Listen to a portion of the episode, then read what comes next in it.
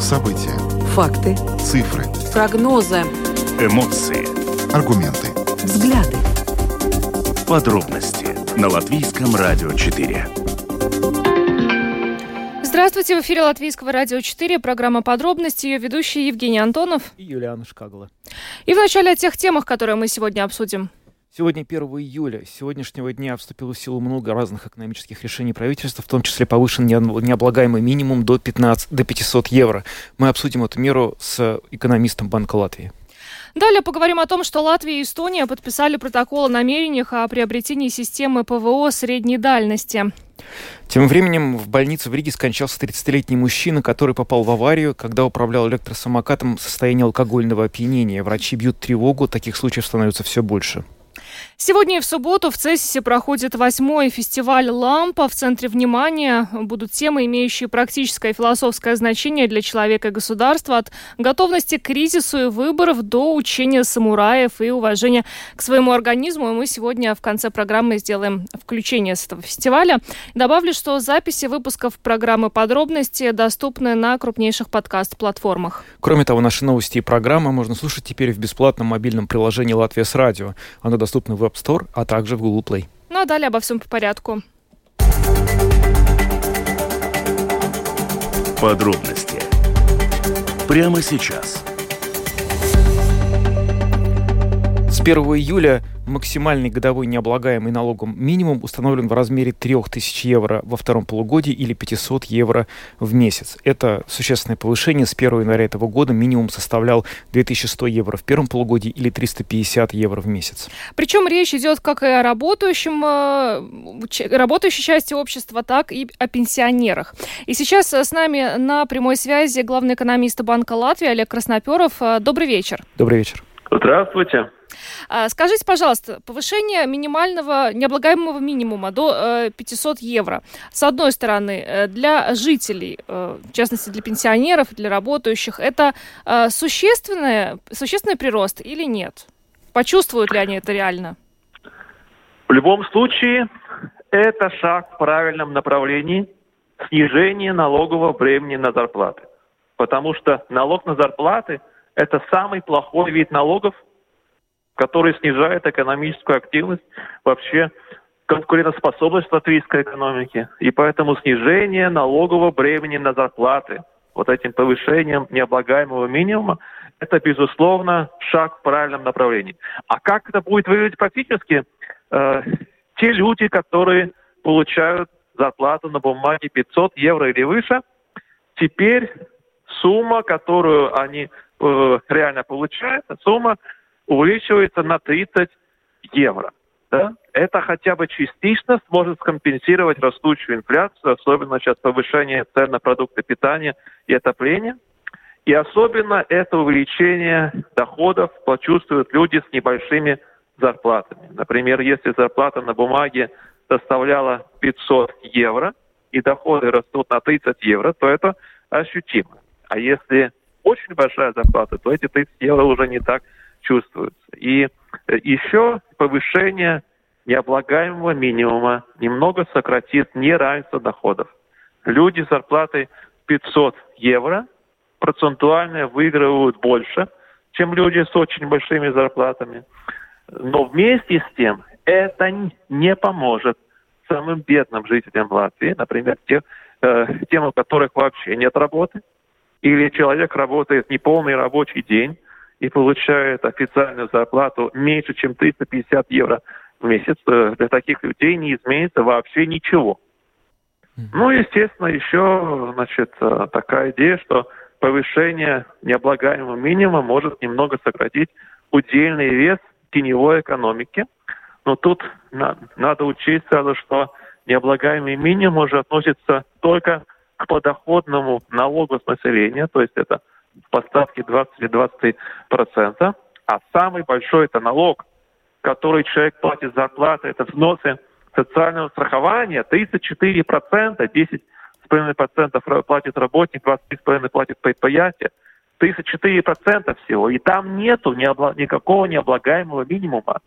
Э, это значит, что все равно сохранится заинтересованность в теневой экономике, то есть теневая экономика еще останется.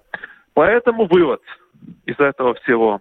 Сегодняшнее повышение необлагаемого минимума с 350 до 500 евро, конечно же, не решает всех проблем латвийской экономики, но это шаг в правильном направлении снижение налогового бремени на зарплаты, и это движение нужно продолжать.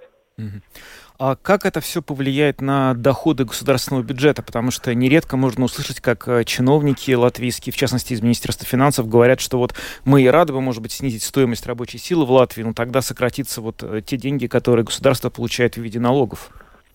Угу. Ну, естественно, если мы повышаем необлагаемый минимум, естественно, чуть снижаются налоговые поступления, но растет минимальная зарплата, которая э, увеличивает немного эти налоговые поступления, растет средняя зарплата, э, растет инфляция, которая тоже, кстати, увеличивает налоговые поступления при всех прочих равных условиях.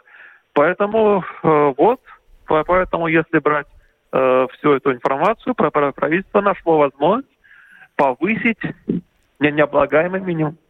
Вы сказали, это шаг в правильном направлении, но может ли сейчас государство позволить себе еще выше поднять этот необлагаемый минимум? Э, да, ну, да. Тут надо понимать, что мы говорим не, не только об одном инструменте необлагаемый минимум. Да? Э, вот это все, вся эта социальная политика и вся политика, которая направлена э, значит, на улучшение экономического развития, на снижение налогового бремени на зарплаты. Это же э, в себе включает все. И это улучшение качества образования, и здравоохранения, и повышение минимальной зарплаты, и повышение э, минимального гарантированного уровня э, доходов. Все социальные пособия включают в себя. Вот тут как бы мы значительно увеличили, значит, этот необлагаемый минимум. Хорошо, с этим хорошо. Значит, э, с 1 января следующего года существенно поднимется минимальная зарплата. Да, опять можно э, по-разному на это реагировать, и правительство вообще может решить все, что угодно, хоть 2 тысячи, минимальная зарплата хоть 20 тысяч. На самом деле от этого ничего не изменится. Ведь это же не правительство платит деньги, а предприниматели. Да? Будет из чего предпринимателям платить такую зарплату. Ну хорошо, это решили.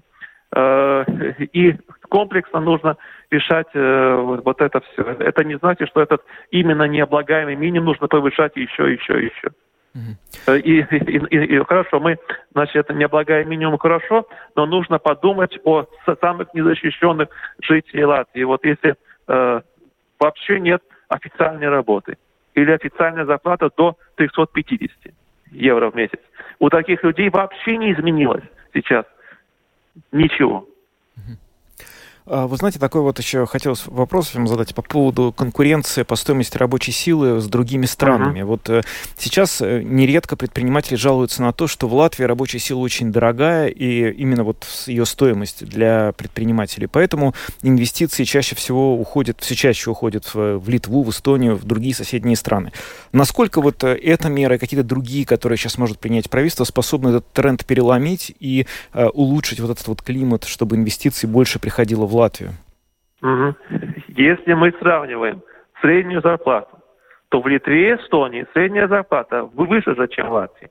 Да, соответственно, э, если предприниматели говорят, что значит, э, в Латвии работники э, работников понимать на работу так невыгодно, то значит или что-то они обманывают нас, или же у работников низкая производительность труда, и тогда нужно повышать производительность труда. Почему инвестиции идут в Соединенные Штаты Америки, в Германию, в Западную Европу? Там же зарплаты очень большие, да, э, э, потому что там высокая производительность труда. Значит, все равно выгодно туда вкладывать. Э, можно снизить зарплату до уровня Средней Азии да, и, и говорить инвесторам, пожалуйста, инвестируйте в Латвию. Но, э, э, но удовлетворит ли нас такая жизнь? Хотим ли мы видеть Латвию вообще такую даже с инвестициями на уровне зарплаты Средней Азии? Ну, конечно же, нет. Да? Соответственно, нам нужно не снижать зарплаты для увеличения конкурентоспособности, а повышать производительность труда.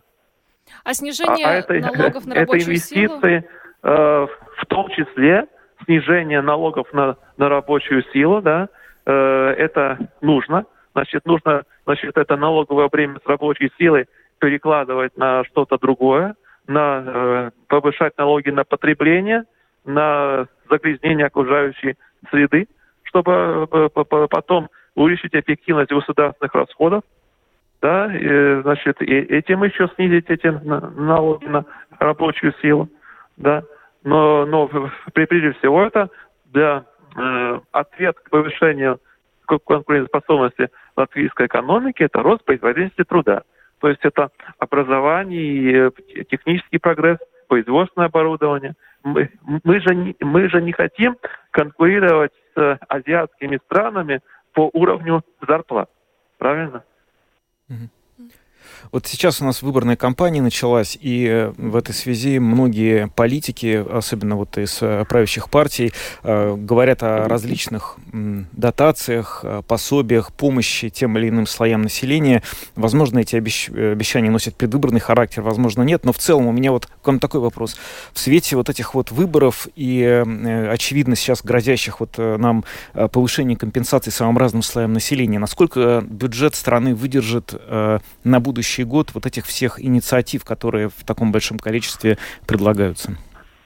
А, тут э, нужно понять однозначно, что э, когда очень кратковременно э, значит, растет стоимость энергоресурсов, отопление, там, природный газ, электричество, нужны компенсации, безусловно, но они должны быть адресными или именно тем людям, которые не могут оплатить.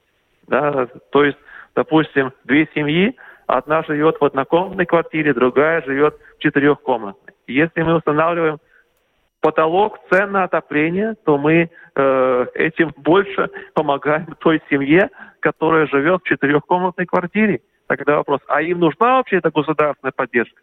Или они, могут выжить без государственной поддержки? Да?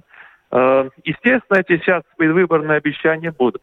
Но это, с другой стороны, очень хорошо, то, что сейчас выборы, то, что действительно все партии думают, а как наиболее эффективно помочь людям вот, в то повышение цен на э, отопление, электричество, которое сейчас идет.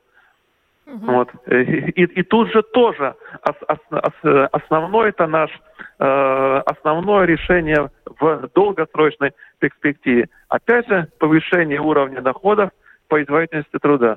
Потому что в других, э, в очень развитых странах это вообще никакая не проблема, повышение цен. Хотя там тоже предвыборные кампании, тоже там какие-то э, государственные поддержки, но это не так важно для них. А для Африки там реально не, э, э, там реально не будет хватать продуктов питания.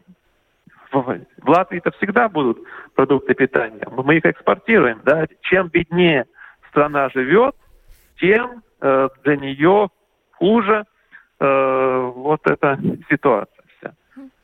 Есть еще один вопрос, э, по которым политики пока не могут договориться. Он касается индексации пенсий. Э, было предложение провести ее в этом году раньше, э, и сейчас пока еще нет какого-то единого мнения, как это вообще отразится на государственном бюджете. Речь идет о том, чтобы провести ее в этом году в начале сентября. Вообще для пенсионеров, собственно, вот срок индексации в октябре или в сентябре, насколько большую роль он сыграл бы в нынешней ситуации? Э, ну, тут, э, э, тут я считаю так, что вот если такая ситуация, чем раньше провести эту индексацию, тем, конечно, лучше. В сентябре или октябре, я думаю, это не так важно, это больше такая политическая причина. В сентябре проводим индексацию, в октябре выборы, а не наоборот. Да? Но тут, естественно, понятно, что чем раньше, тем лучше будет провести эту индексацию, конечно. Ну что ж, огромное вам спасибо за интервью и за то, что разъяснили спасибо. нам сложные вещи спасибо. простым языком, нам, нашим слушателям. Да. Олег Красноперов, главный экономист Банка Латвии, был с нами на связи. Еще раз благодарим вас и хороших выходных. До свидания, спасибо. До свидания. А, ну, более-менее разобрались, э, что, собственно, означает э, повышение необлагаемого минимума. В общем-то, экономист Банка Латвии положительно оценивает этот шаг, но нужно стремиться еще и дальше. Да, он считает, что это шаг в, а, в правильном направлении, потому что рабочие силы в Латвии нужно делать более выгодной для работодателя, но при этом не делать ее чрезмерно дешевой, потому что это повлияет уже на то, собственно говоря, что люди не будут хотеть уже за эти деньги работать. И лучше повышать производительность труда.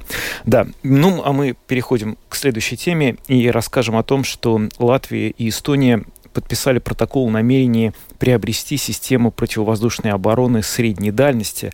Соответствующее письмо о намерениях подписали министр обороны Латвии Артис Пабрикс и министр обороны Эстонии Каале Лаанет и а, они сделали это по итогам саммита НАТО в Мадриде.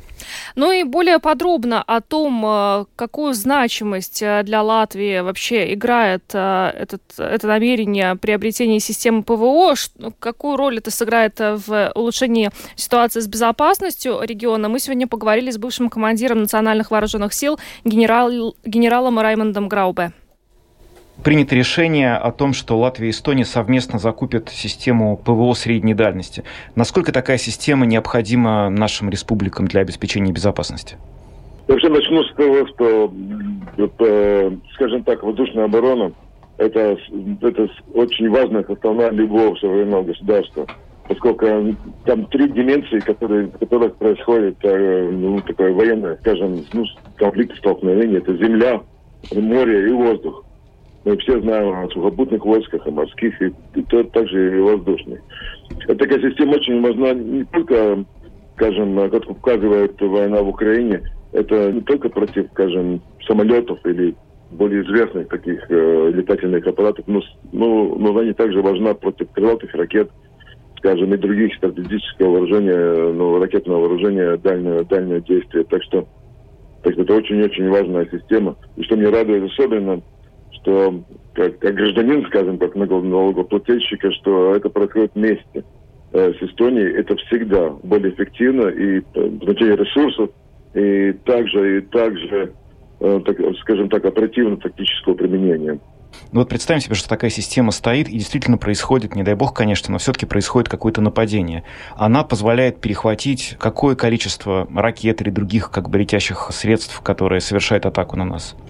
Это, во-первых, зависит от, от количества таких систем, которые мы закупать. И, и сам, сами технические данные, как правило, они, ну, может, доступны, э, но в основном они все-таки засекречены, поскольку это показывает уже такая э, ну, возможность этой системы. Потому что самое важное понять противовоздушную оборону средней дальности, это то, что она, такие системы покрывают, скажем, большие города, даже как Ригу.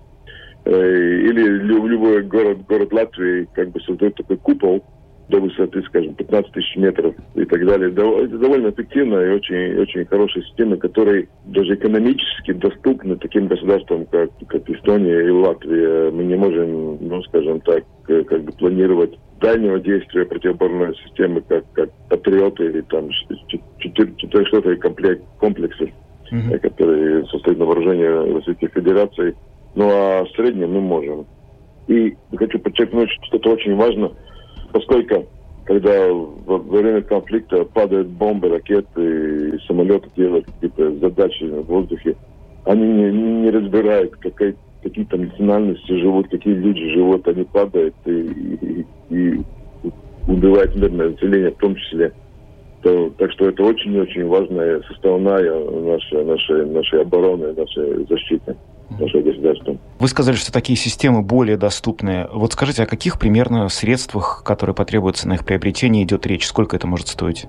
Знаете, я не хотел бы спекулировать, поскольку, ну, как уже говорил, когда вам закупают, это уже дешевле, и это зависит от системы, которая будет закупаться. Ну, в среднем это, мы будем говорить, одна система, ну, скажем так, начиная со 100 миллионов. Ну, там, ну, там ходит там, ракетная система управления, радар и так далее, радар и так далее, сам, сами ракеты. Так что это такая комплексная система, это не только только ракеты. Там ну, довольно много других составных, которые обеспечивают ну, как действие этих ракет. Так что нет, о, сумме, я, это, это такая спекулятивная, спекулятивная сумма, но это, как я говорил, зависит от системы и зависит от того, как, какой договор, скажем так, вместе у нас удастся заключить. Ранее Испания уже поставила на территорию Латвии свою систему зенитно-ракетного комплекса «Насамс». И вот э, премьер-министр Великобритании Борис Джонсон э, сообщил ранее на саммите НАТО, что отправит дополнительные силы в Эстонию, в том числе там будет э, система противовоздушной обороны. А вот та система, которую сейчас намерена закупить Латвия и Эстония, она будет как бы дополнять вот эти уже существующие и планируемые, или она заменит их? Не, ну, конечно, дополняет. Ну, понимаете, когда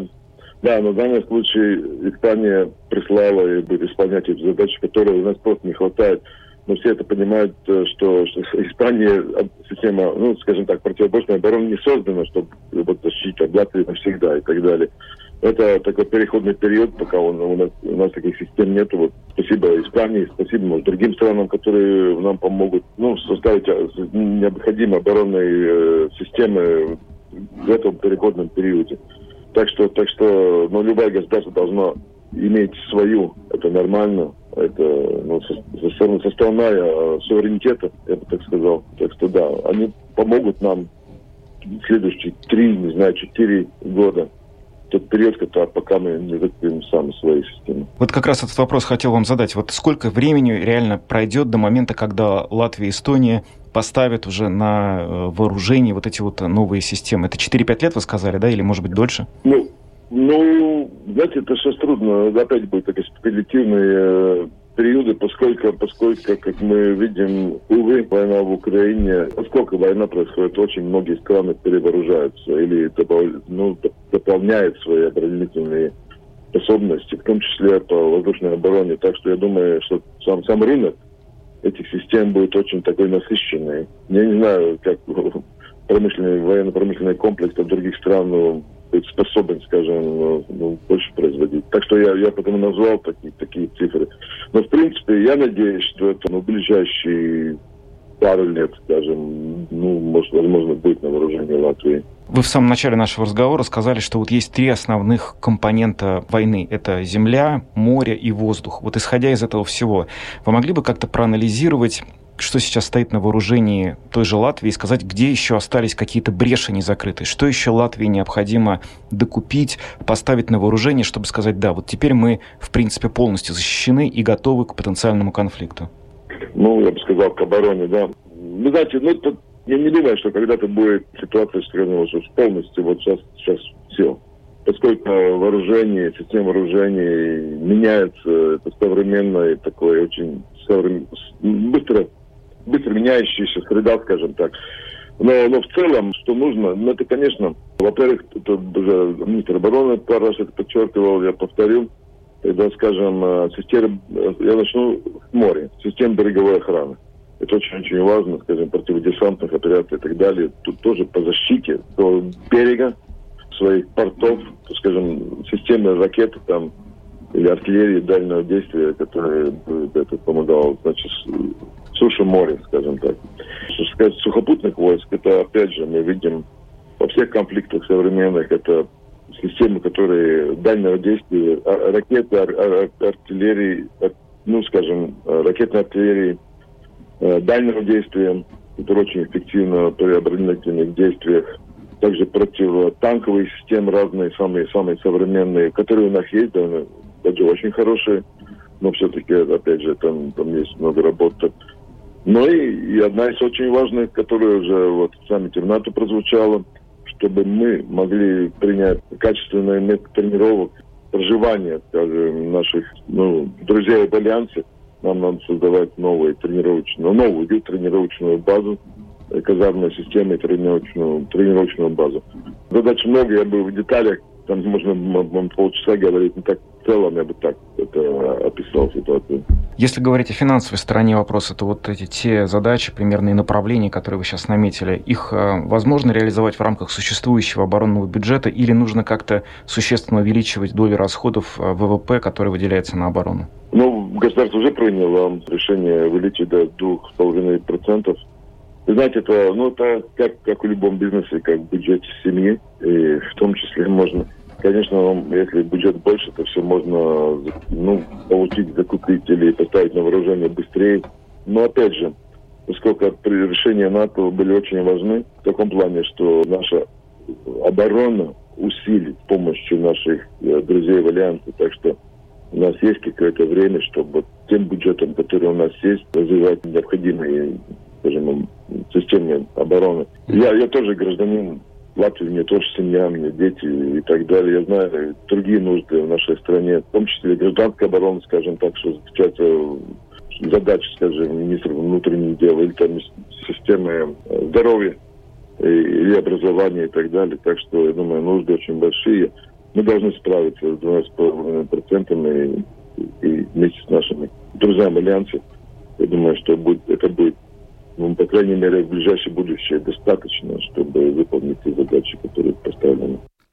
Раймонд Грауба, генерал, бывший командир национальных вооруженных сил Латвии, прокомментировал намерение Латвии и Эстонии э, приобрести системы ПВО средней дальности. И еще стоит отметить, что э, подписанное письмо, э, подписанное совместное Латвии и Эстонии письмо о намерениях послужит основанием для заключения договора о совместных закупках, и э, оно также сделает возможной взаимную координацию реализуемых мер, позволит эффективно использовать средства, выделенные на оборону, а также укрепить стабильность и безопасность региона в целом. Об этом сообщили в Министерстве обороны нашей страны. Ну, важный вопрос, как мы теперь понимаем после комментария господина Грауба, все-таки в том, насколько оборонная промышленность мира, которая сейчас явно будет работать очень интенсивно, чтобы удовлетворить нужды разных стран, будет готова быстро обеспечить этот вот запрос стран Латвии и Эстонии. Будем надеяться, что это получится сделать настолько быстро, насколько Латвия и Эстония хотели бы. Кстати, на этой неделе на саммите НАТО в Мадриде также была достигнута договоренность об увеличении размещенной в Восточной Европе боевой группы до уровня бригады, а также приняты другие важные решения. И министр обороны нашей страны Артис Пабрикс э, во вторник э, на специальной пресс-конференции расскажет, где будут находиться э, в Латвии еще одна международная военная база и полигон. Ну а мы переходим к следующей теме и поговорим о безопасности на дорогах и э, выделим отдельный аспект. Это электросамокаты. Э, уже на протяжении последних нескольких лет, нескольких лет, с тех пор, как электросамокаты стали очень популярным средством передвижения, особенно в летний сезон, э, мы э, все чаще говорим о том, насколько эти транспортные средства являются безопасными. Э, сначала здесь стоит отметить, что в Латвии вообще не было никакого регулирования, которое э, позволило бы э, регулировать, как, э, как вообще соблюдаются правила дорожного движения водителями самокатов. Позже специальная рабочая группа при Министерстве сообщения разработала эти правила, и э, теперь они существуют. В частности, речь идет об ограничениях скорости, о возрасте. Э, ну, например, э, на этом электросамокате может передвигаться человек в возрасте от 14 лет. Эта скорость не должна превышать 25 км в час. Только один человек может ехать на электросамокате, потому что часто мы в городе видели картину, э, когда э, подростки, например, едут э, на этом транспортном средстве вдвоем.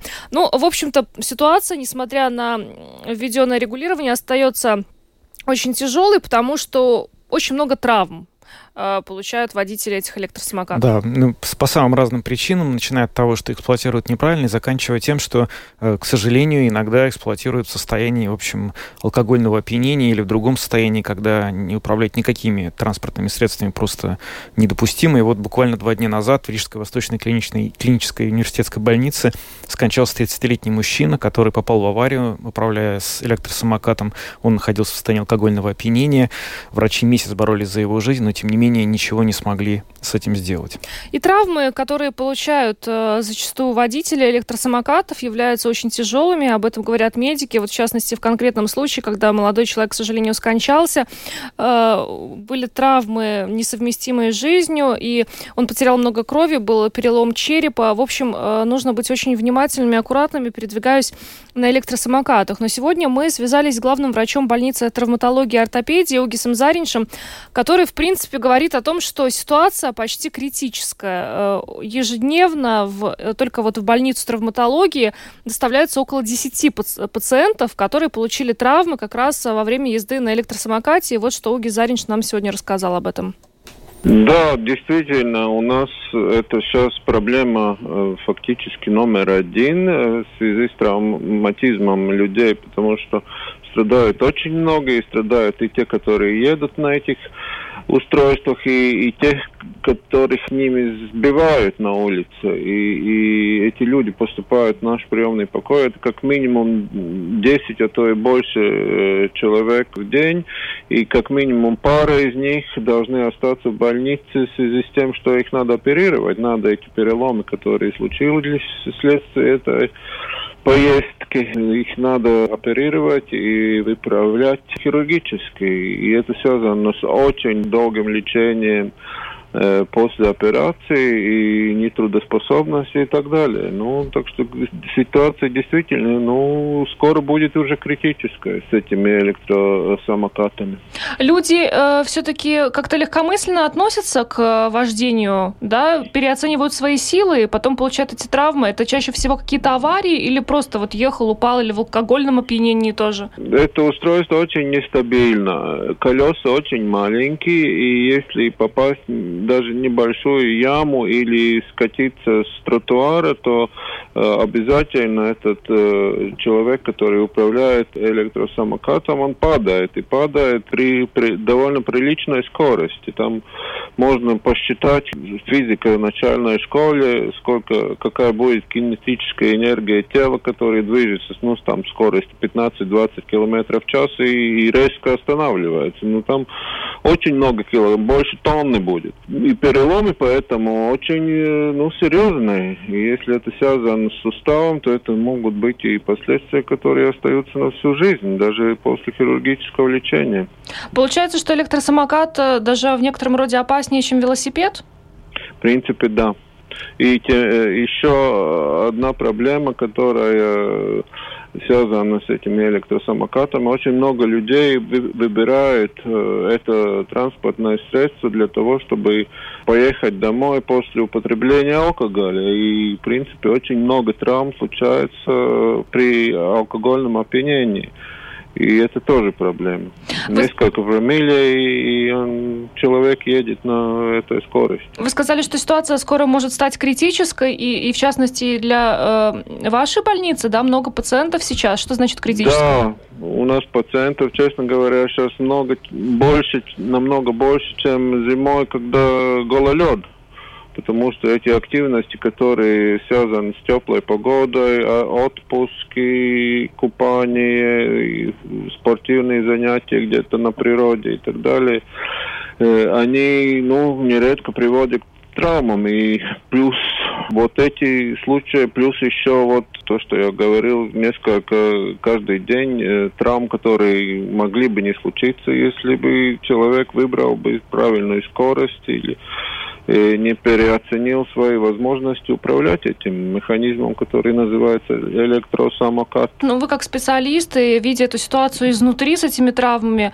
ну, какое может быть решение? Какое-то законодательство надо менять очень быстро и, и, в принципе, остановить это передвижение с этими электросамокатами по, по тротуарам, где ходят люди. И также надо э, какие-то, наверное, лицензии или права получить, но потому что не так-то просто этим электросамокатом управлять. Ну, то, что он по прямой гладкой дороге едет хорошо, это одна сторона вопроса, но если э, попасть в небольшую яму, то он реагирует не как велосипед или не как мотоцикл, он, он, он падает и люди получают очень тяжелые увечья после этого. Что-то надо делать, я не специалист по э, транспортному законодательству, но следовало бы подумать об этом, потому что лечение этих людей, которые получают травмы э, вследствие катания на этих э, устройствах, очень дорого обходится государству, намного дороже, чем, ну, скажем, государство получает налогов от этого проката, наверное. Огис Заринч, главный врач больницы травматологии и ортопедии, прокомментировал нам э, возросшее число случаев э, получения травм как раз э, после э, вождения на электросамокате. Ну, в общем-то, вы слышали то, о чем говорит главный врач. Травмы очень тяжелые.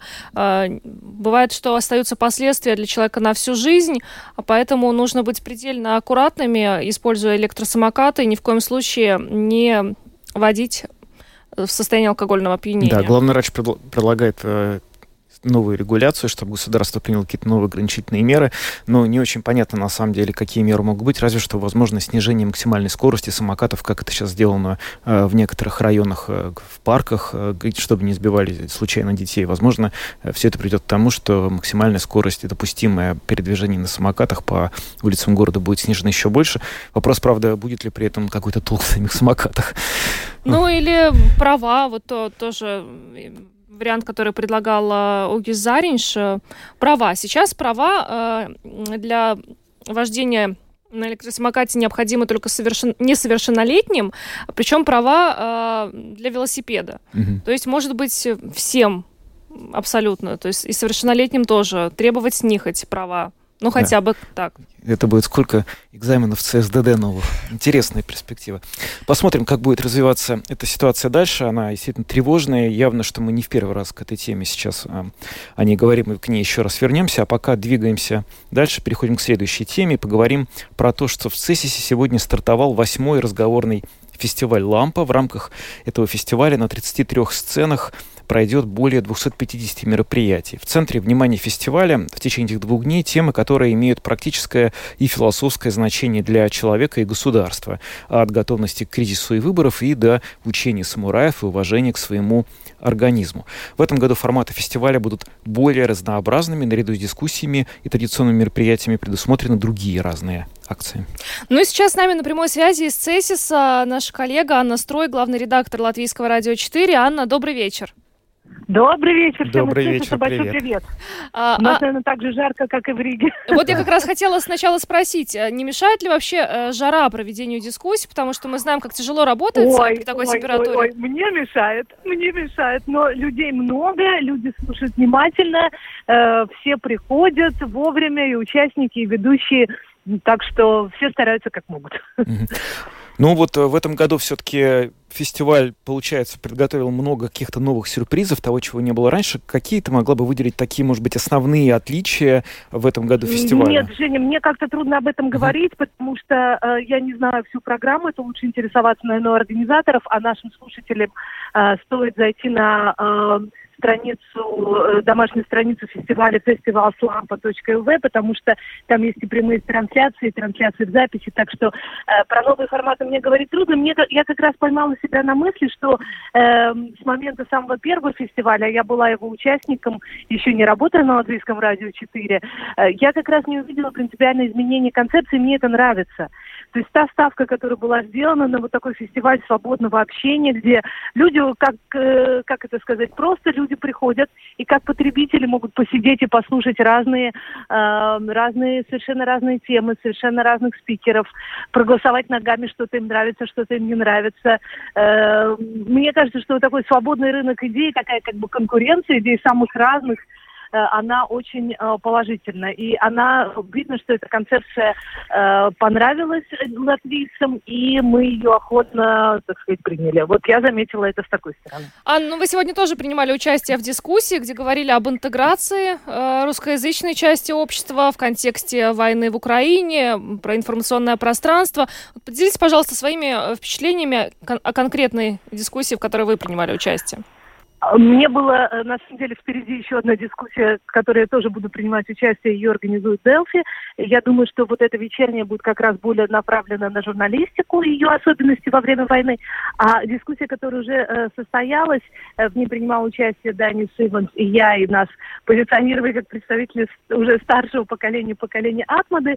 А с нами вместе участвовал э, Максим Бусел, э, актер театра имени Чехова, и э, молодая девушка Владислава Романова из Даугавпилса, которая работает в сфере рекламы. И вот для меня вообще открытием этого фестиваля как раз стала молодежь. Э, молодежь раскованная, свободная, э, которая, э, у которой тоже были свои, так сказать, проблемы вот построения латвийской идентичности, но которые, на мой взгляд, прекрасно с этим справились. Эти, это люди многого достигшие, это люди свободно говорящие на латышском и на разных других языках, у которых много знакомых. И вот если мы говорим об интеграции, я согласна с Данисом Ивансом, что проблем, ошибок, э, возможно, даже каких-то роковых заблуждений и мифов по-прежнему много, и их было много на этом пути, но все-таки надо посмотреть на то, чего мы достигли. И вот лампа, как ее называют, фестиваль демократии, она это показывает, потому что здесь действительно видно, как общество живет вот в пространстве конкуренции идей и свободного обсуждения этих идей. Да, может быть, мы здесь не встретим там радикалов, которые совершенно не согласны с тем, что происходит в государстве, но э, вот, скажем так, для мейнстрима этого государства видно, что люди не боятся друг друга, люди задают острые вопросы, и в общем и в целом мне кажется, что наша демократия, пусть она э, еще молодая и слабая, и, и, и на фоне войны мы должны скорее ценить то, что мы имеем, чем критиковать то, чего мы не имеем. Вот такой мой, э, такое мое ощущение от Цесиса. Но ну, Цесис прекрасен. Э, этот парк, в котором разбиты палатки, шатры, и люди свободно ходят туда-сюда и общаются, и разговаривают. Это что-то, что стоит пережить. Я не знаю, стоит ли приглашать Цесис, потому что народу здесь уже так много, что я не знаю, выдержит ли парк новых э, гостей. Но, наверное, если не в этом году, то в следующем планируйте поездку в Цесис на фестиваль «Лампа». Анна, но ну, а по, по поводу предстоящей дискуссии, да, как раз о средствах массовой информации, я тоже не могу поинтересоваться, потому что э, у наших слушателей будет возможность посмотреть прямую трансляцию непосредственно с фестиваля. Расскажи, пожалуйста, чего ожидать от э, следующей дискуссии? Э, ну, мне кажется, что нам надо, нам надо действительно а, ответить на некоторые вопросы, которые заданы а, теми, кто планировал эту дискуссию. Я еще раз уточню, что я ее участник, а не ведущая или автор. Вот. И вопрос этот а, в основном касается того, вообще, как война на нас влияет. Нужно ли действительно сейчас пересматривать какие-то базовые принципы, стандарты и журналистики, и, и, и, и, скажем так, вообще понимание культуры, что такое культура, что такое великая культура, что такое малая культура. И мне будет очень интересно, э, как э, люди из разных других средств массовой информации ответят на этот вопрос. Ну и параллельно я скажу, что еще завтра будет сцена отдана э, и украинской теме, и теме средств массовой информации. В центре города воздвигнута, называется, сцена общественных СМИ, где сегодня день латвийского радио, а завтра будет день латвийского телевидения. Так что все эти вопросы, я думаю, стоит стоит э, все-таки, как это сказать, их освещение подождать, и я думаю, что мы можем что-то потом сделать у себя на радио. Вот сейчас на фоне вот э, ситуации э, войны в Украине и вообще э, того, что происходит в обществе из-за войны в Украине, стало много э, разговоров о политическом, едином политическом обществе. И хотелось бы э, поинтересоваться, вот эта тема вообще какого-то нового единого политического общества, она звучит в ЦЕСИСе? Как-то есть ощущение того, что... Она э, одна как, из главных да, тем. Да, как вот э, можно она понять, одна что из главных она... тем. Другое дело, что, опять же, я, например, уже в таких дискуссиях участвую, э, там, грубо говоря, с э, конца 90-х годов, и э, мне кажется, что очень многие вещи, о которых говорились были, были не сделаны или были сделаны по-другому. Но еще раз я повторю, что если мы э, знаешь, мы не будем только сороконожка, которая следит за тем, как это ставит ногу, а посмотрим, куда мы идем. Вот сегодняшняя молодежь, которая, которая очень много на этой, на этой, эм, на этой платформе сегодняшней, для меня это и есть ответ, что мы мы, в общем-то, идем туда, куда мы, э, наверное, должны идти. И молодежь, которая эти вопросы обсуждает и ставит, это вот на, на мой взгляд, очень хорошая иллюстрация, и э, я своими глазами, вот как бы это, в этом э, убедившись и своими ушами слушая то, что они говорят, мне кажется, что, в общем-то, все-таки мы мы недооцениваем то, где мы находимся. Мы себя слишком критикуем, мы выдвигаем какие-то, может быть, слишком жесткие требования. Вот. Но в целом какое-то ощущение, сегодня есть ощущение того, что, э, по-моему, мы все-таки на верном пути. Ну что ж, Анна, большое спасибо. Анна Строй, главный редактор Латвийского радио 4, была с нами на связи из Цесиса. Удачных дискуссий, Анна, и хороших выходных вам. Спасибо, удачи. Спасибо большое всем тоже, да, до свидания. До свидания. Ну, стоит отметить, что э, фестиваль «Лампа» продолжается, и те, кто не имеет возможности отправиться в Цесис, э, может следить за всеми э, дискуссиями на домашней странице фестиваля festivalslampa.lv. Э, там есть прямые трансляции и по темам для себя что-то интересное вы можете э, выбрать. Да, но для тех, кто все-таки раздумывает, ехать или не ехать, хотел бы сказать, что завтра фестиваль э, продолжится, и там в конце этого дня состоится фирменная прожарка политиков, которая э, начнется вечером и завершается, по-моему, она в 11 часов. И специально для тех, кто на нее останется, э, Латвийская железная дорога пустила дополнительный поезд, электричка, она отойдет от Цесиса до Риги в 12 часов ночи, так что если вдруг вы раздумываете, ехать или нет, и думаете, что не доедете, не волнуйтесь, обязательно доедете, все будет хорошо, езжайте в Цесис. Ну и прежде чем мы уйдем уже на выходные, э, расскажем о погоде. Э, стоит отметить, что завтра жара опять у нас будет до плюс 32 градусов, э, еще один день.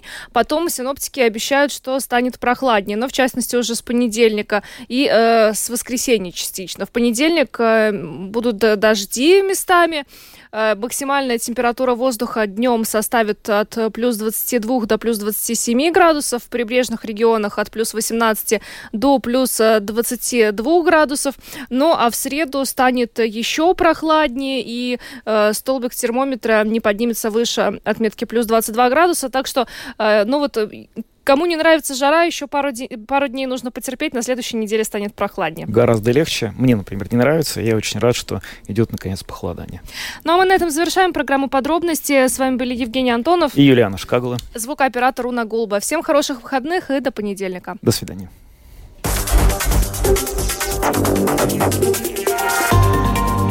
Латвийское радио 4.